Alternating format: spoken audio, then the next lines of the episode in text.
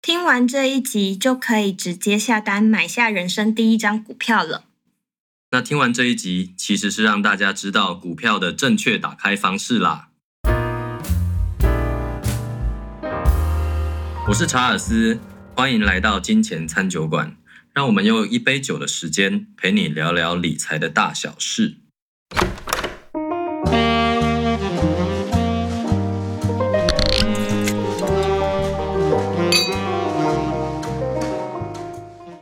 今天呢、只有我自己开场，不知道有没有聪明的观众猜到今天我们会有特别来宾呢？没有错，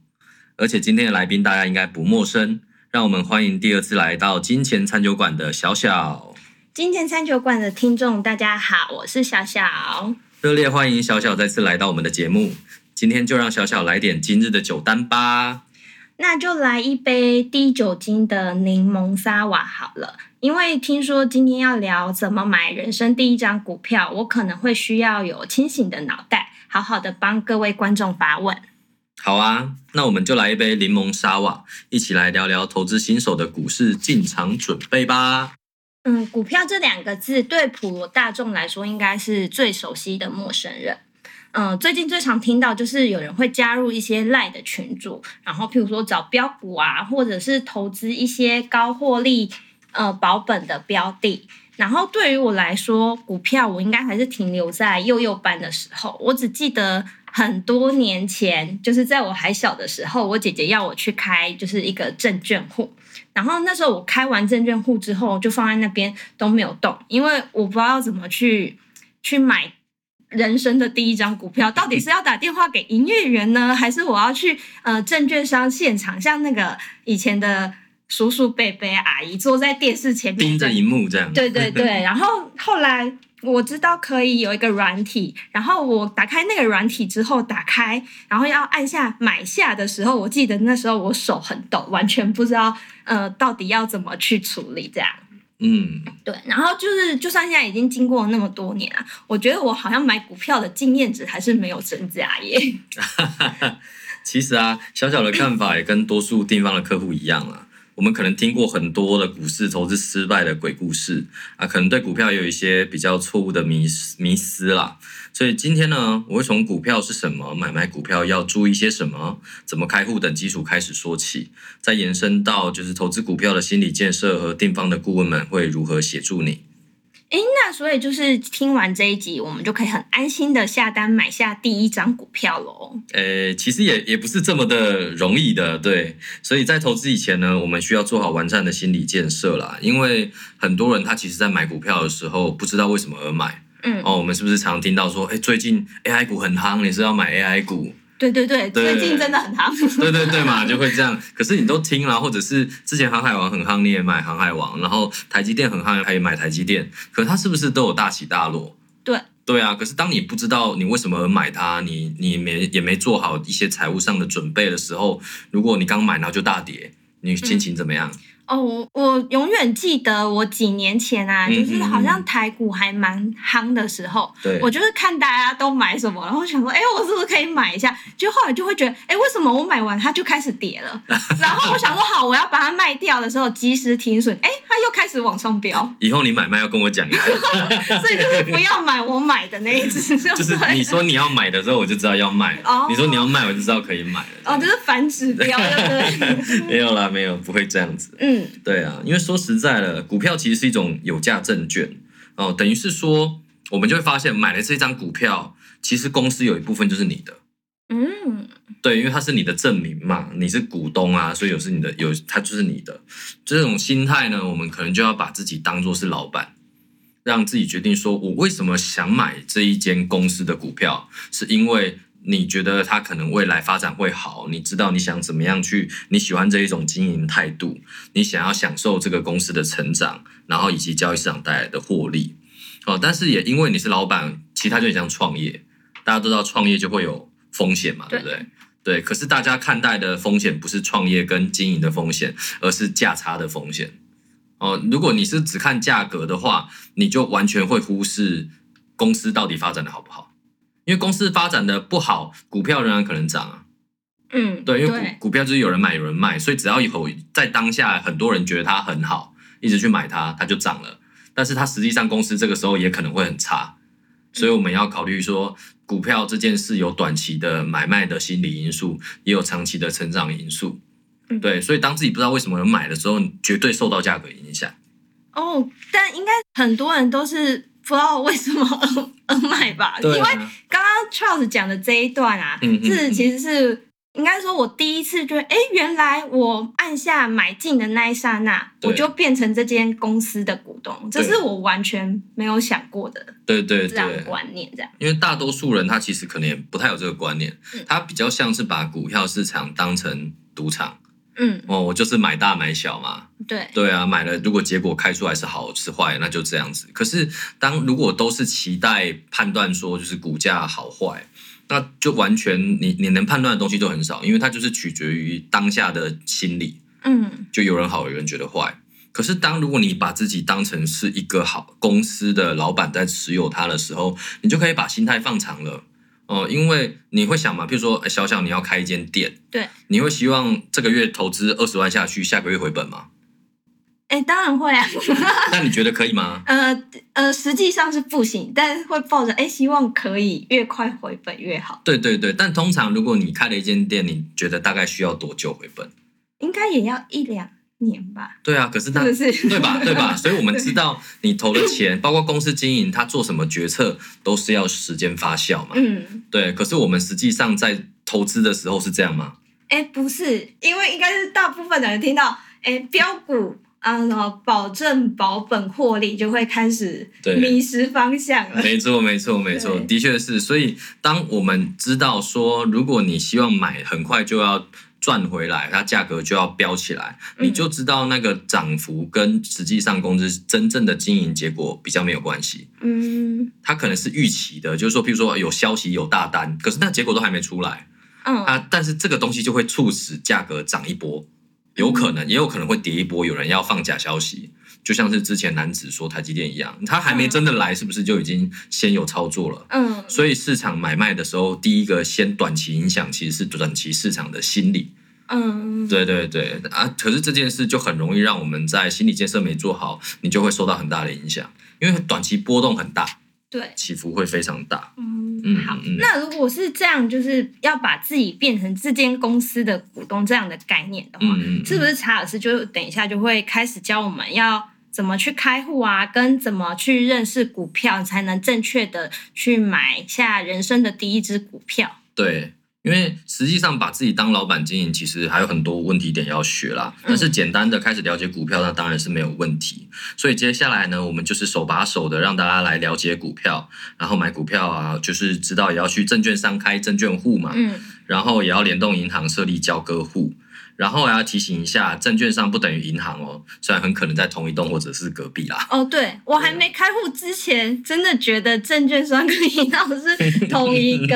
那我想问一下，就是在开证券户啊，会不会有什么要求还是限制？嗯，其实只要是中华民国国民都可以开证券户啦。那不同的年龄呢，会有不同的开户方式啊、只要年满十八岁，带自己的双证件、印章跟现金一千块，因为现金一块通常是要去做那个交割的。嗯，，对，然后现在也有线上的开户，很方便。那如果年龄十八岁以下呢，如果就是小朋友哈，那也可以有法定代理人的身份去协同办理。嗯，那。好，我们现在开完户了，是不是开完户我们就可以开始做下单买股票的动作呢？对，但还有一个要注意的是，我们要还有注意要有一些成本哦，像是你在台股买卖的时候呢，主要会有四个成本。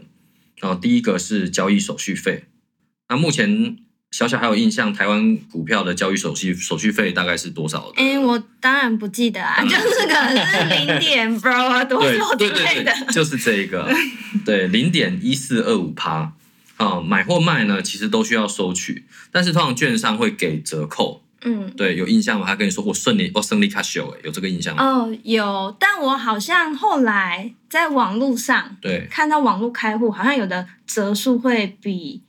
直接去券商给的优惠再好一点点。对对对，这个其实也有有一些不太一样的地方，然后也有视条件，或者是你是大户啊，啊，他可能会给你更多的优折数的优惠。然后刚刚小小也有提到的是，可能是就是最近也有些零股交易嗯啊，有些零股交易或定期定额的方式，它也会给你一些优惠。嗯对，甚至也有零手续费的。但原则上，它的计算方式呢，就是每股的股价哦乘以股数乘以零点一四二五趴，再乘以折扣。举个例来说呢，如果像台股都是一张一千股嘛，对对对对，那股价十块，然后折券商折扣如果五折，那手续费就会是十乘以一千乘以零点一四二五趴，再乘以五十趴，这时候为七块多。嗯嗯，但七块多未满二十的话，那要求就是二十元计收啊。但是因为就像刚刚有讲到，我们现在有不同的的交易方式了，那也会有其他就是新的折扣的方式。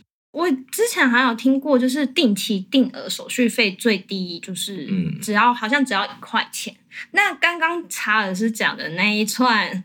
Brian 很对长对 一对长没串的错数字，我怎么觉得我已经有一点懵了？感觉很需要拿个计算机来按一下。我们今天不是明明就是喝低酒精的柠檬沙瓦，为什么现在已经开始忙了？诶，呃对啦，其实就是大概也先让大家知道一下。那当然也可以再欢迎大家到丁方的官网去看相关的内容，那搭配文章会更清楚。那再来，我们讲第二个成本叫做证券交易税。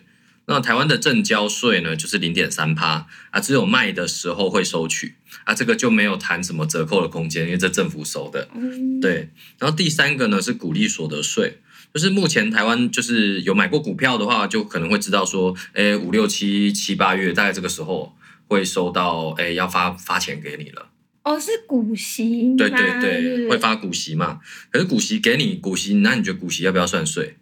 股息要不要算税？嗯，好像要算税，可是但我以我目前的经验，只要那还还可以不用被征收一些税金。嗯，因为这个要看的是我们在五月份的时候会计算去年就是中所税嘛，嗯，对，综合所得税，然后你去年的股利收入会一并纳入。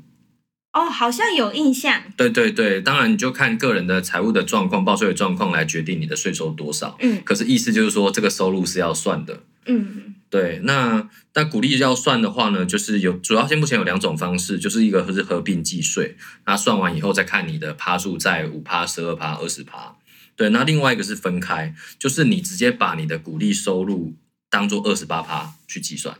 可二百二十八趴就高了嘛，对不对？对，对，所以通常是你真的有钱到超过三十，原则上你的所得集聚超过三十趴，你再去用分离课税二十八趴去计算会比较划算。嗯，所以以一般小老小老百姓来讲，应该就是以合并计税的方式。对，不会比较划算。那当然，它还有一些其他的一些税负上的考量啊、呃不过这个不是我们本集会提到的啦，嗯那个就再讲下去，可能大家都去数学系好了。哦，对，对可能就马 上忙了。对对对，那还有最后一个呢，就是证券交易所得税，就我们俗称证所税。嗯。可是这一个小小，你有印象吗？我好像没有印象，因为我只印象每年报税的时候那个单子上面会看到，可是正所税好像没有印象欸诶。对，正所税呢，它其实以前的考虑的就是你买卖如果有赚，你要缴钱。它它不是鼓励哦，是有赚要缴钱。那当然有赔，你也可以拿去抵说你有证券交易的所得损失。对，不是赚钱，你是赔钱的，嗯就是你赔钱可以抵嘛，那赚钱当然要缴。对，对，这是它的概念。那其他国家也会有，但是目前你会比较没有印象的原因，是因为它是停征。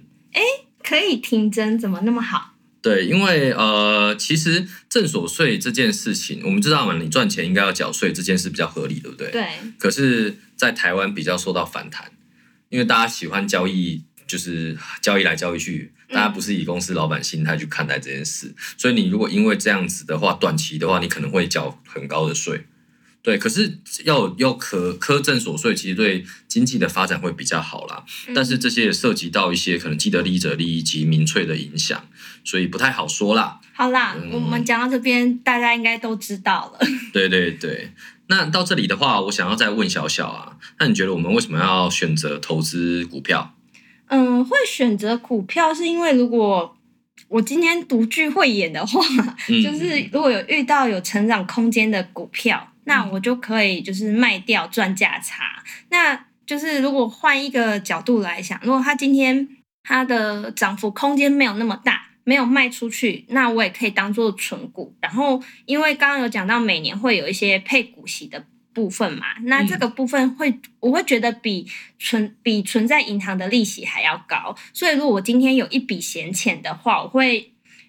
我会想说把它存在银行，不如拿去买股票赚一些呃配息。嗯，没有错，这边就是很多人投资股票的原因之一哈，因为就是主要是这是其中一种啊，另外一种就是你刚刚有提到了价差，所以它有每每它就有就是你的股票的配息跟股票你赚上涨的价差，就是我们最主要的股票获利来源。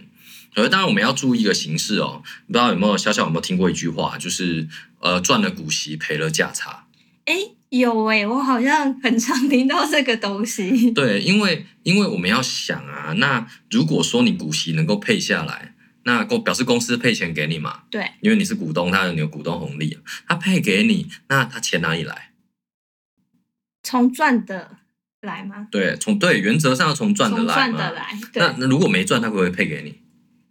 没赚就配，因因为不是每年会写说配多少钱嘛，对啊，所以因为我看有些股票好像就会那一那一个年度就没有配息，对，有可能。对，但所以公司实际上配不配息给你，跟公司赚不赚钱没有直接的关系，诶，不是因为赚钱才要配吗？是这样吗？那如果你想一下哦，你开了一间公司，对那你是老板，对那就算还没赚钱，你是不是也希望有一个稳定的钱进来？如果之后也上轨道了，但是可能也会有有时候高，有时候低，或者甚至几个月有淡旺季。对，那你希望你拿的是稳定的吗？我还是会希望稳定一点，对不对，对？还是会固定每个月会有一笔金额，对啊。对，可是你如果拿这个固定在淡季的时候，那对公司经营是不是就会有一点点影响？对。对，其实就是这样。诶，所以有些公司就算没有赚钱，还是会配息给。有可能。对，所以我们会观察的是，就是他是不是只是把钱从右边口袋挪到左边口袋？那应该更在意的是这间公司长期的发展好不好？嗯，对，而不是单以配息考量。因为你如果只以配息考量，那当然了，他们也知道你想要买这个股票的话，那就配息高一点嘛。对。可是实际上这件事跟长期不是绝对的关系，我们更应该重视的是获利。你时间越持有越久的时候，你才有越有机会获利。不然你想一下，他不赚嗯钱，他把钱配给你了，他把钱配给你，他是不是就少了钱去做自己的公司发展？对，对，那发展不好以后，他成长会好吗？不会不会好，所以配息也要注意，不能只看配息。哦。所以我在挑选股票的时候，不能 只去看它每年有没有配息对对对，这这件件事情。事是很危险的。哦，那对嗯那我想另外问一下，因为之前台湾不是会发很多什么 ETF 嘛？对然后它不是都会说，诶，我是月月配或者是季季配这种，对这种也是会有影响的嘛？对你现在问这个问题，我就觉得是不是要断人财路？ 对，因为我们人喜欢固定配，对对不对？然后越多配越好，对不对？对对可是你要想，那公你你每个月，假设你开公司或者开一个店，对，每个月的经营是可以预期一定在哪个数字吗？不一定，不一定，所以有对起伏，对不对？对所以有好有坏。对可是你有好有坏的时候，你会面临到一个状态，就是你每个月一定要要很长把一笔钱配出来，对，那会不会对公司经营有影响？会，因为它变成一个固定成本，对不对？对，而且越常配，所以你可能甚至有时候是赔钱配，因为赔钱配的时候你，你你无法去预测，就变成你让你承担的风险变高。哦，我怎么有种 脑洞大开的感觉？ 有一点，诶，怎么会跟大家是想这象个样不？一样啊，对不对对？你只要越想要固定配息配的越多的话，那通常对这个 ETF 或公司的经营的就会比较有困难，哦，会增加难度、增加风险，不利长期发展。哦，对，可是为什么要这样？他们为什么要推这个政策呢？因为想要越来呃越多人去买，没错，因为大家都喜欢固定配，对，即便他们知道这对长期不好，但是他们仍然要这样子推。哦，好啦，讲到这边，大对家对应该对 都知道了。对对对，这是这样子的问题。嗯所以一开始我们就有提到，投资股票应该要像当老板一样，那我们就要把自己套入老板的想法，就像呢，你要在意的是长期啊，你为什么要做行销啊？然后，而且目前对外的事、外在事物对股票的影响呢，其实我们不能就只受到股价或者是消息的影响，杀进杀出。嗯我们要建立判断能力，像是了解公司营运模式架构、财务规划、财报分析、总体个体经济分析跟财务行为学理解。所以这些是很难很难，变成是说，所以我们需要考虑自己如何定制策略，确实执行，然后知道自己为什么要投资。那当然，大家不一定都要选择比较困难的分析投资方式，呃，也有一些比较。呃，简单的方式，但是这简单的方式可能也要做好规划，跟甚至你持有的时间要越长，让你经历的风险会降低，甚至也要考虑分散的因素，所以它不是这么的容易的。那当然，至少我觉得也是需要培养一些财务上的判断能力。哦，也不会人家说什么你就觉得什么，嗯因为就很像本能啊，哎、好像都固定配很好，就去买了，或者大家说哎最近这只很赚，你就去买了。我们要有判断能力啦，哎、为什么我觉得有好几把刀射到我身上？砸在你身上嘛，对对对有对点 对，可怕。好，对那回回到嗯正题嘛，就是这时候我就要好好的帮金钱餐酒馆的听众问一下，嗯如果是站在呃地方顾问呃财务顾问的角度来看啊，他这样的话。嗯，通常会怎么去协助客户来做一些股票的投资规划？嗯，好，这是一个好问题哦。这个问题呢，可以分成两个方面来说。那首先呢，我们要先去确定好，就是每个人的财务目标的设定啊。我举个例，假设你小小呃，假设你明年要结婚了，嗯，嗯哈，那、还是真的没有，没有。对。假设你要结婚了，那结婚你会想办婚礼或蜜月嘛？哎、我会想要蜜月，蜜月嘛，对去看长尾鲨之类的，对对嘛？所以你会想要去，那是不是要一笔钱？对，那这笔钱，假设你觉得大概要多少？你说蜜月旅行，对对一一呃是两个人来算，对，对对对，应该要十万块以上吧，因为是蜜月啊，对啊，对啊，十万块以应该上一。起你说你说两个人十万块吗？这么便宜？太便宜， 我我的欲望是不是太低了？ 对啊，好，那那假设十万块好了，嗯，那你现在假设你身边你的存款有十万块，对也只有十万块，嗯，那你要拿这十万块去投资吗？这好难抉择，我会觉得哎、诶好像应该要拿一半出来，嗯，然后去看看可不可以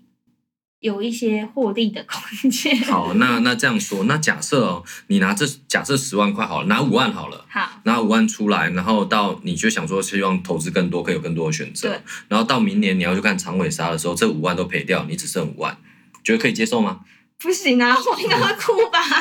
对啊，所以其实我们要考虑到目目标的原因也是这样，嗯因为你目标它会受到你的财务跟投资模式影响，嗯，然后时间越短呢，你希望借由投资去达成这个目标的难度会越嗯大，因为它起伏越大，你可能这个五万丢进去，你可能赚十万，也有可嗯能赔十万。可是不同的投资方式，你时间拉长的话，它可能是比较稳健的。但你如果时间越短，希望有一个好结果，大家都说翻倍翻倍嘛，嗯那翻倍难吧？